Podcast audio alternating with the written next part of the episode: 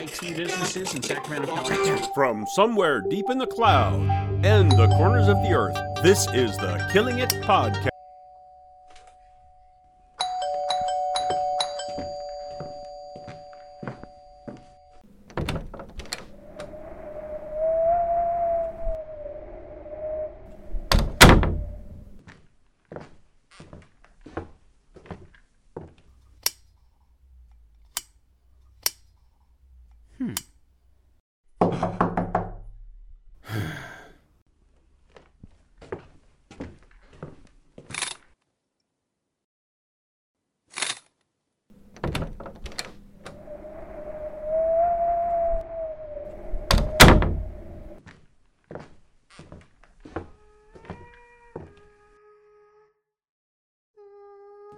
Goes there?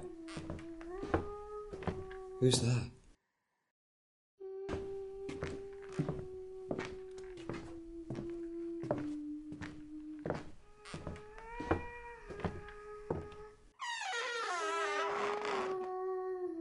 Who's there?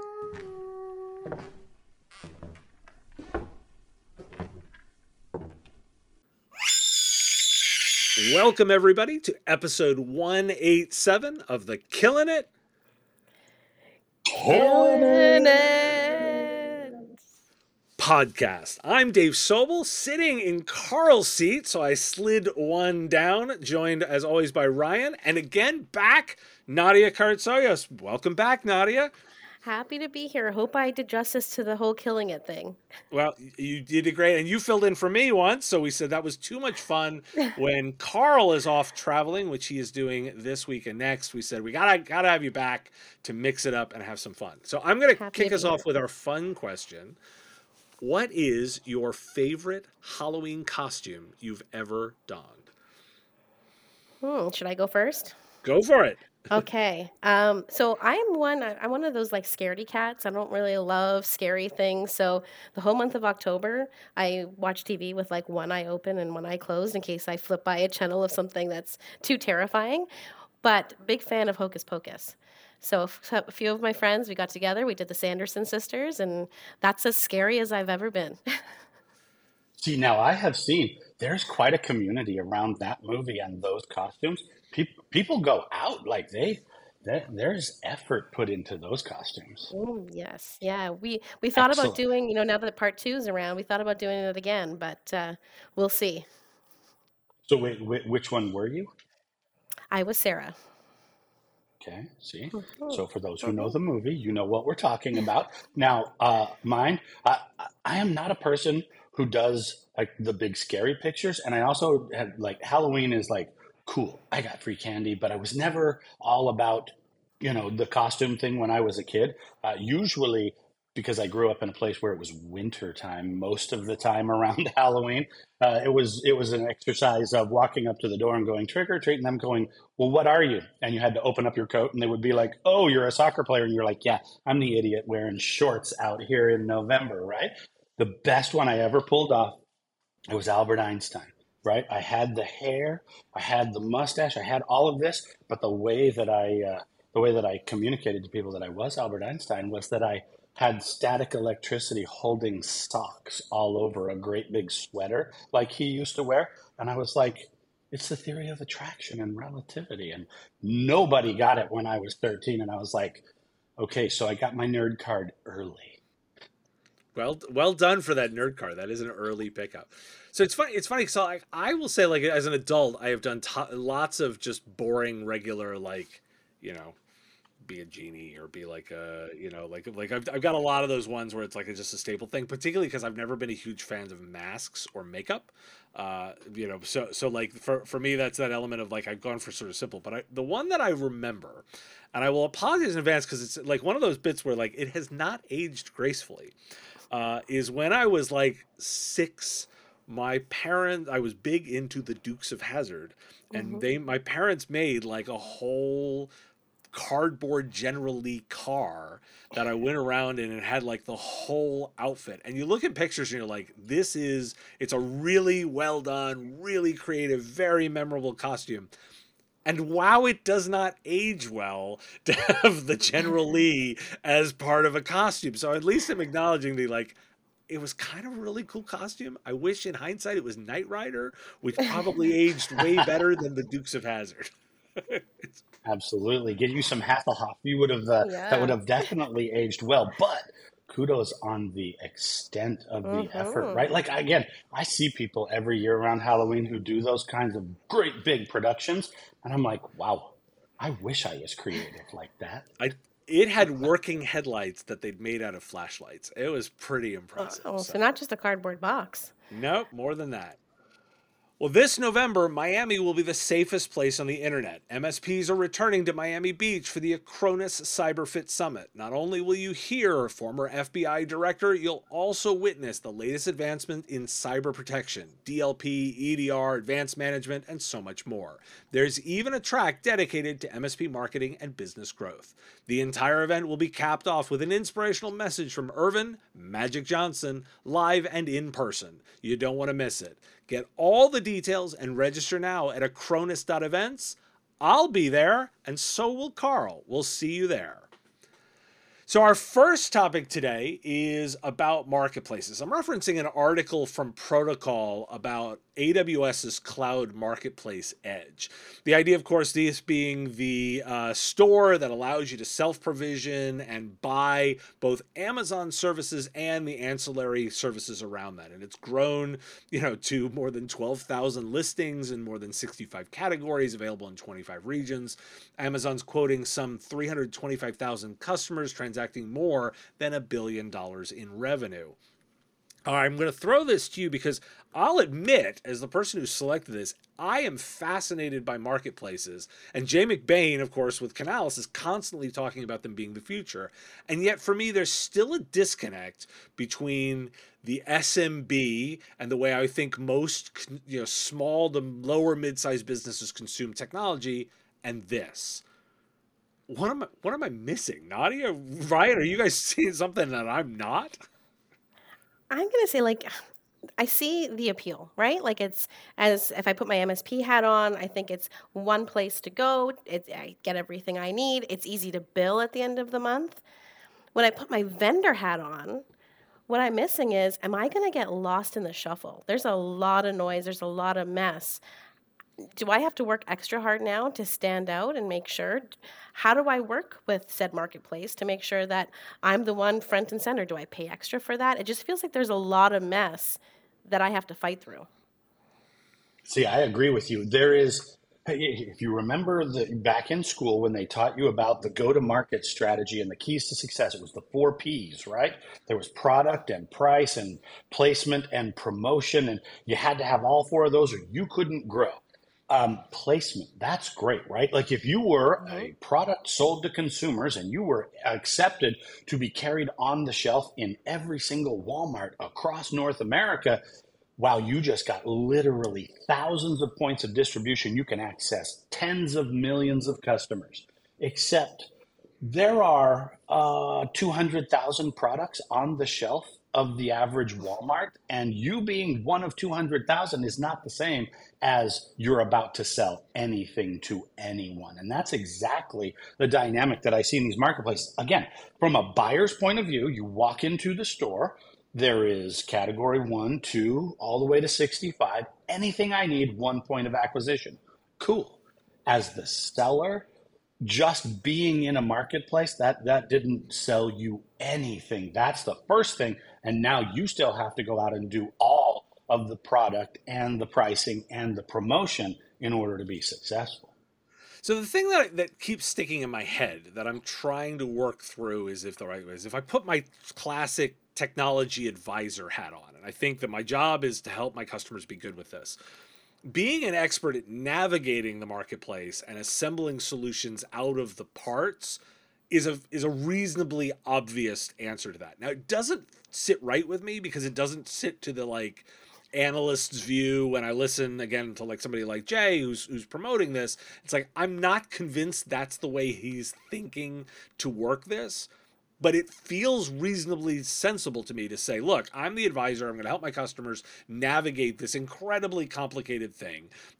no, and the marketplace is one way of bypassing the shopping process and finding kind of more certified solutions without having to search the entire interwebs. Like I can actually get to solutions faster. I can start assembling it. And my expertise remains the I'm super good at assembling solutions out of all the components that are out there. I can do it in the way that makes the most sense for you. I probably have some investment in, be it Amazon or Microsoft or Google, in their way of doing things. That makes sense to me. Then I get into this whole element of like, okay, I'm comfortable with making my money off of my knowledge and selling that directly. It definitely breaks the I'm used to getting a back end on this stuff, right? And you would think like I get paid on the back end or I get paid some element of that where a marketplace, unless I'm listed in it, but maybe I recursively add myself to the bundle, right? And this is where my thinking breaks down. And for the listeners, like I'm almost thinking out loud and working through the problem, saying like, how does this work? you know, is that's a sensible solution, right? Is that the only? It can't be the only one. No, but it, it's not the only one, but that is the most accessible one because you're exactly right. To get paid to be a concierge, to be a personal shopper for somebody, hey, that's a thing that exists in fashion, in groceries, in the, it has existed quite literally since the dawn of human economies, where I don't have the time and I don't have the expertise. I don't know what I should get. I know over there there's all the stuff. I just need to have my ambassador go and add their expertise and do that for me, right? Um, it's the aggregator business model. It's where department stores came from. It's where grocery stores came from. It's where distribution in our industry came from, as well as literally every other industry, right? If you go outside of technology into the world of electrical contracting, the company Grainger, right? You, you're, you're familiar with those guys if you are in the Grainger system, that's cool. But back in the pre internet days, when you would get the Grainger catalog of these are all the things that you could buy from us, it was as large as a telephone book.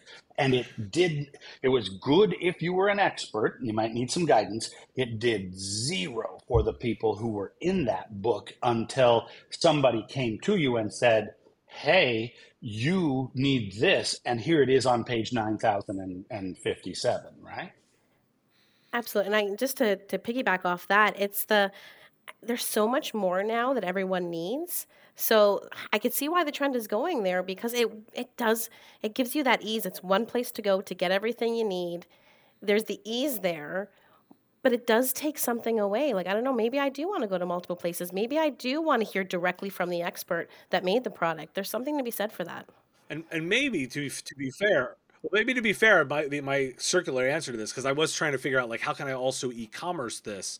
Maybe I literally put my consulting services in the marketplace that someone says like can't can't navigate all this. Here I am. Like Yeah, that's I'm an here to idea. help if they will if they will accept you as that as an item as a SKU in there it works right? I, I just have to go back. Like the very first gig i got in this industry that carried a commission a, a sell-through commission a- as a salesperson i managed the go-to-market for a little teeny technology company that invented the touchpad pointing device and i owned our catalog and direct market reseller uh, go-to-market strategy and I would go to these catalogs. You, you, you guys remember all, all of them that used to be out there. Um, you would go to them and you would say, okay, I'm going to buy a quarter of a page. I'm going to put it in there. And I, I went to my account manager one day and I said, hey, you get paid a margin whenever any of my stuff sells through. Why don't, instead of me paying you for the placement in your catalog, how about you just put it in your catalog and then I'll double your margin when you do the sell through on volume? And I was told in literally plain English terms, the phone rings in at our business mm-hmm. model. You are the one who has to make it ring. And I was like, cool. I have uh, I have another topic for you guys. We were reading hospitals and insurance companies are installing voice biomarker software that with the patient's permission, they can identify in real time if the person they're speaking with is either anxious or depressed, and then refer them help. I gotta ask creepy or convenient? Can it be both at the same time? Absolutely. so, so you know, look, I, I've said it on the show, and I'll not. Even, I don't know if you've listened to every single one, but like I'm constantly saying, like I want healthcare disrupted. This is a space that I am dying to see somebody disrupt, particularly in the U.S. You know, like you're on the you're on the north side of the, this problem, right? So, you, so- but but from the U.S. perspective, like we spend more than anybody else with lower outcomes, uh, and we're incredibly wasteful. And so, like for me, U.S. healthcare is incredibly ripe for disruption. So I'm looking for technology that helps along the way you said it's with permission. And it's like okay i get this right? Like like i i if i'm asking for help i want doctors to have as much toolage as possible. Uh, Mhm. where it gets weird to me is is like well where is that line of permission right? So for for example she who will not be named who's an a uh, voice assistant right? If i say if i name her and I, I can actually say hey check my symptoms that's now a, a thing that's enabled on Amazon devices, and I can now talk to the assistant and get insight. Well, did I give permission for that to be done by just asking for help?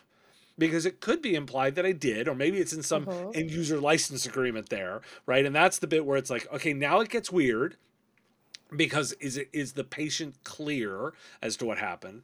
And you can completely see this going horrifically lo- wrong in a call center scenario where like well what if somebody's using a tech and they didn't ask for permission and now they can manipulate someone based on that? And by the way everyone always says like the tech is always used in some kind of weird bad way when we didn't anticipate it See, I think that's exactly the point. Permission is what makes this ethically acceptable.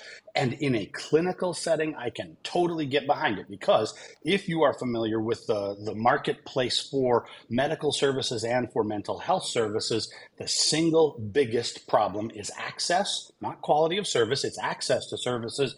And the single biggest obstacle to getting people to take advantage of services that are available to them is either convenience or the embarrassment factor, right? Like, yeah, I don't want to have to go in. And men are notorious for not wanting to go to the doctor, but we're not nearly the only ones. And specific illnesses still carry not only inconvenience factors in getting diagnosed, but also the stigma factors that are mm. associated with that. So we resist getting diagnosed. If this could bridge that gap and make it more instantly and effortlessly available for me to get plugged into those kinds of mental health services, phenomenal. That's brilliant, right? But I cannot possibly imagine a for profit organization, particularly one that grows to the size where they go public and they have investors to answer to, and they're just gonna stick only to the clinical marketplace because all those other places where this software could be used, you know, we're just a little bit too ethical to allow a call center to install it and go, hey, wait a minute, you sound depressed. I'm going to sell you more expensive shoes because that might help you with your self esteem. And I know that you're vulnerable and I can take advantage of you. It's a brilliant step forward, but in precisely the way we've discussed before, just like facial recognition using AI technologies, great idea, good tool tools can be used for evil and i can see where this thing can go really wrong when we lose that context of of control and permission in a strictly clinical setting See, I need to understand the context, right? Like, is it, am I calling into this service because I don't know, I don't feel right, and I'm not sure if I'm anxious or depressed? If that's the case, I'm all for people calling in and getting help. But am I calling because, you know, I have a cold and asking for an antibiotic, and then they turn around and tell me now that based on what they heard me say, maybe I do have other issues? Like, I think I need to understand more. Um, but I'm also one that you know like everyone says you, you talk about something and then all of a sudden you start getting ads on your phone sometimes i'm okay with that as creepy as it is hey that's pretty cool i was talking about craving ice cream cake and ice cream cake started appearing on my phone great i'll order one you just saved me from having to open up google and search so i'm okay with it as long as i understand the context and that whole permission versus just offering? I, I need to know more.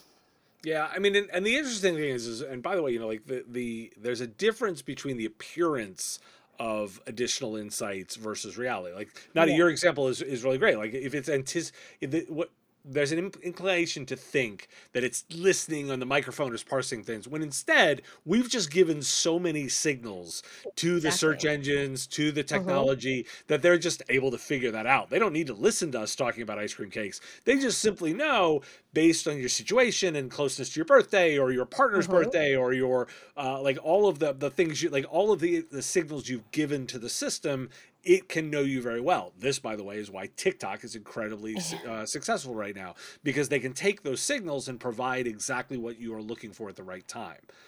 This is that in healthcare, we get creeped out because it's healthcare. Like that is Exactly. literally what, it, what it- it's the difference between a shopping experience, which is a little icky and weird, but we we're much more dismissive. And by the way, we feel we get utility from, versus the mystery of your healthcare, which yes, you get utility from, but you have a certain degree of uncomfortableness with that sort of diagnostic and that's where the where the additional bits were. Like I'm encouraged by saying, by the way, you know, this technology they're going through the Food and Drug Administration to get clearance for it to be recognized as a diagnostic tool. We don't provide diagnostic tools to just anybody, so there's a space here, but. I'm going to hang my hat a little bit on the AI principles of ethics that have been coming out more and more. There are several versions. The White House just put out one, the Pentagon's got one, the EU's got one. Like there are principles to hang our hats on. We're just going to have to see if they do it. See, and they, if they do it, that's always the big thing with all of these technology advancements. We can do all of these good things. Should you?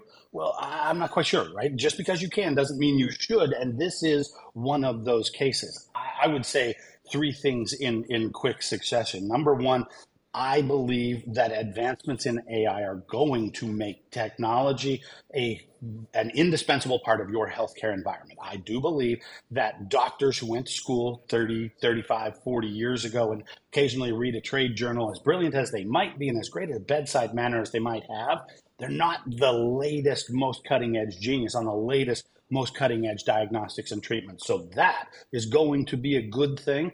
This one, as a second observation, is only going to be okay if we don't let people aggregate all of the data and then resell it because even the people out there in our industry who tell us, I swear I would never resell your data. Uh huh. I don't believe you. And number three, finally, you, me, and literally everyone listening to this podcast is about to get inundated with ads for ice cream cakes, which that's a very good thing. Thank hey, you very there's much. a per- there's a perk. exactly. You're welcome very much.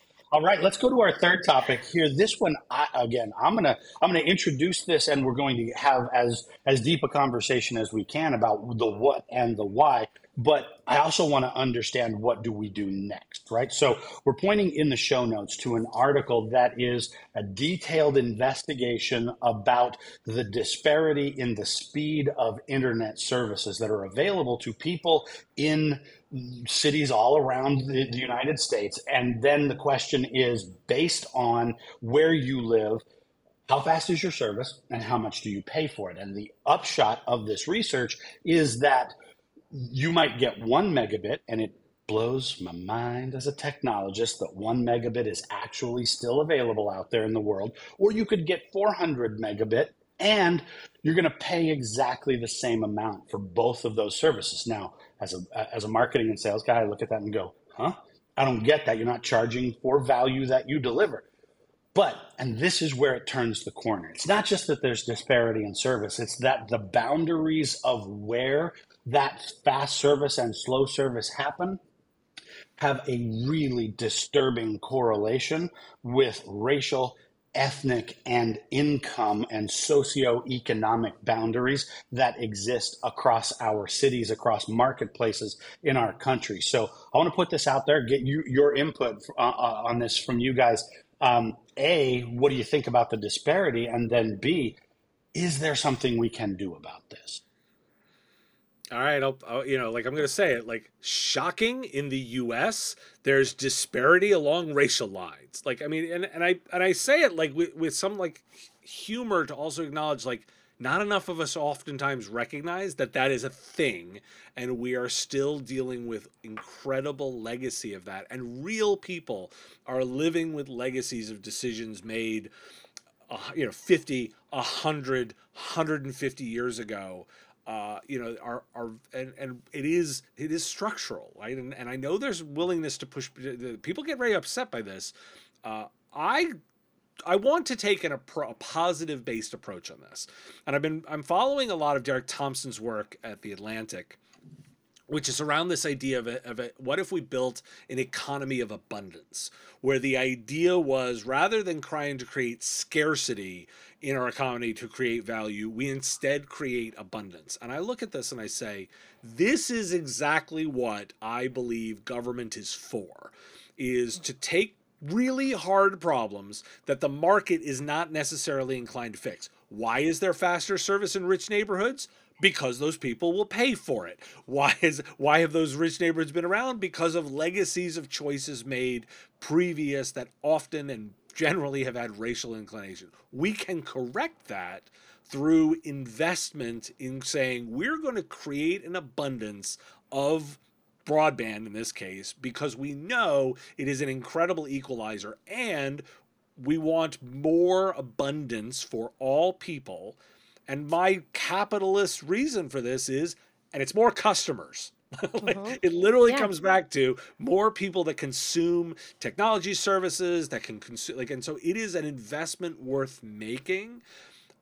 That's where I come down on this. And I want to look at it through that lens of an approach to it that makes a difference is if we look at this and say we need to create an economy of abundance Absolutely. And I think, you know, this isn't the first time we've heard it, and my brain's going in so many different directions. But, you know, we think about, we hear about, you know, poor water quality in these low income areas. And I've been hearing about this for years, and nothing's being done about it. I think you, you kind of nailed it when you said this is where the government has to step in and have these conversations and and make it that it's unacceptable. Broadband is so important. We saw that during the pandemic. Kids were were all home. We were all working from home. There was no choice.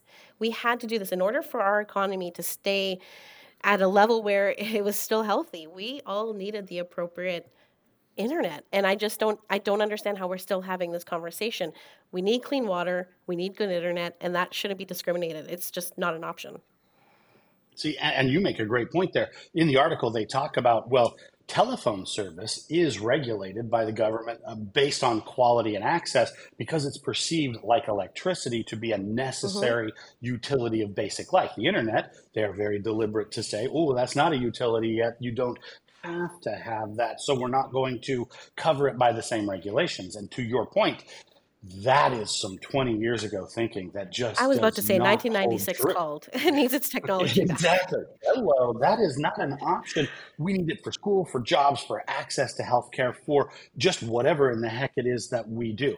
Now, for the sake of argument, I will say what the business case analysis is from these uh, these internet providers, right? And, and again, these are not anonymous little companies that are doing things on the fringes. These are the acronyms and brand names that you probably subscribe to and that cover everybody in our country. And they are being uh, analyzed according to the offers that they make. And what they say is, well, A, just because the technology is slower doesn't mean that maintaining the technology is less expensive. So, my cost of implementation, my cost of humans, my cost of parts, and other cost of goods sold, that's still going to be high. So, I have to keep my price roughly the same, even though somebody's getting 400 meg speeds and somebody else is getting one meg speeds.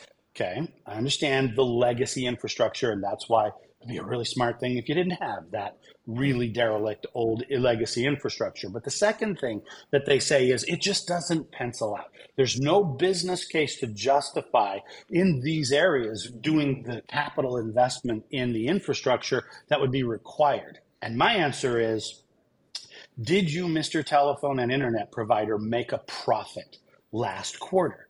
Because if you did, then you are deliberately skewing the conversation by saying, you know, nationally, I made a profit and it was great and my shares went up and my CEO got a great big bonus. But in that neighborhood of this city, mm, I can't make a profit off of that neighborhood. So I just can't rationalize horseshit. If you're going to provide a service to everyone and then make financial decisions about where you will and will not, I get that that's what you're trying to accomplish, but it's only acceptable if you go out of your way to make sure that it's not disadvantaging people, right? And again, not this is not unique to technology or telecommunications.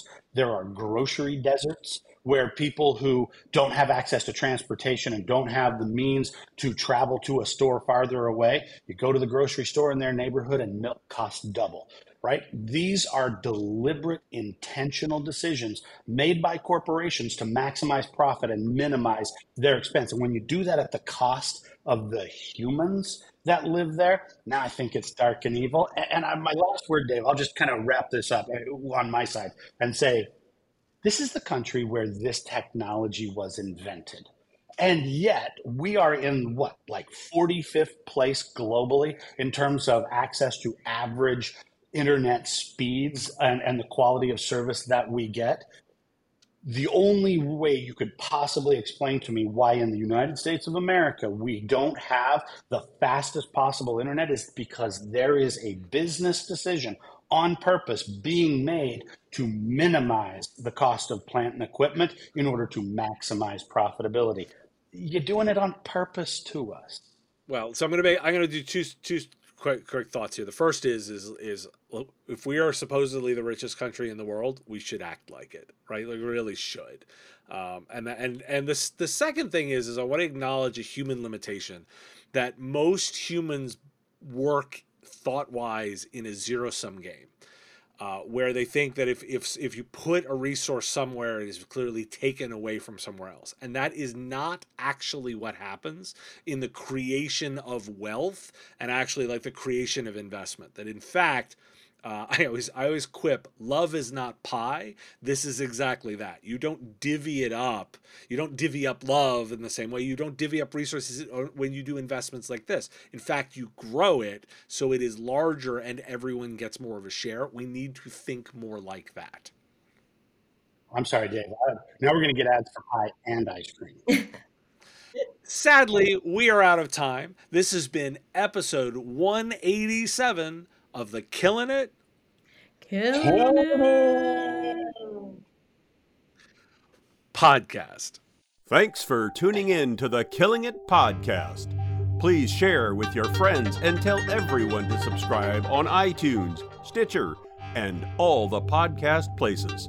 Join us next week and help us keep killing it in the technology business.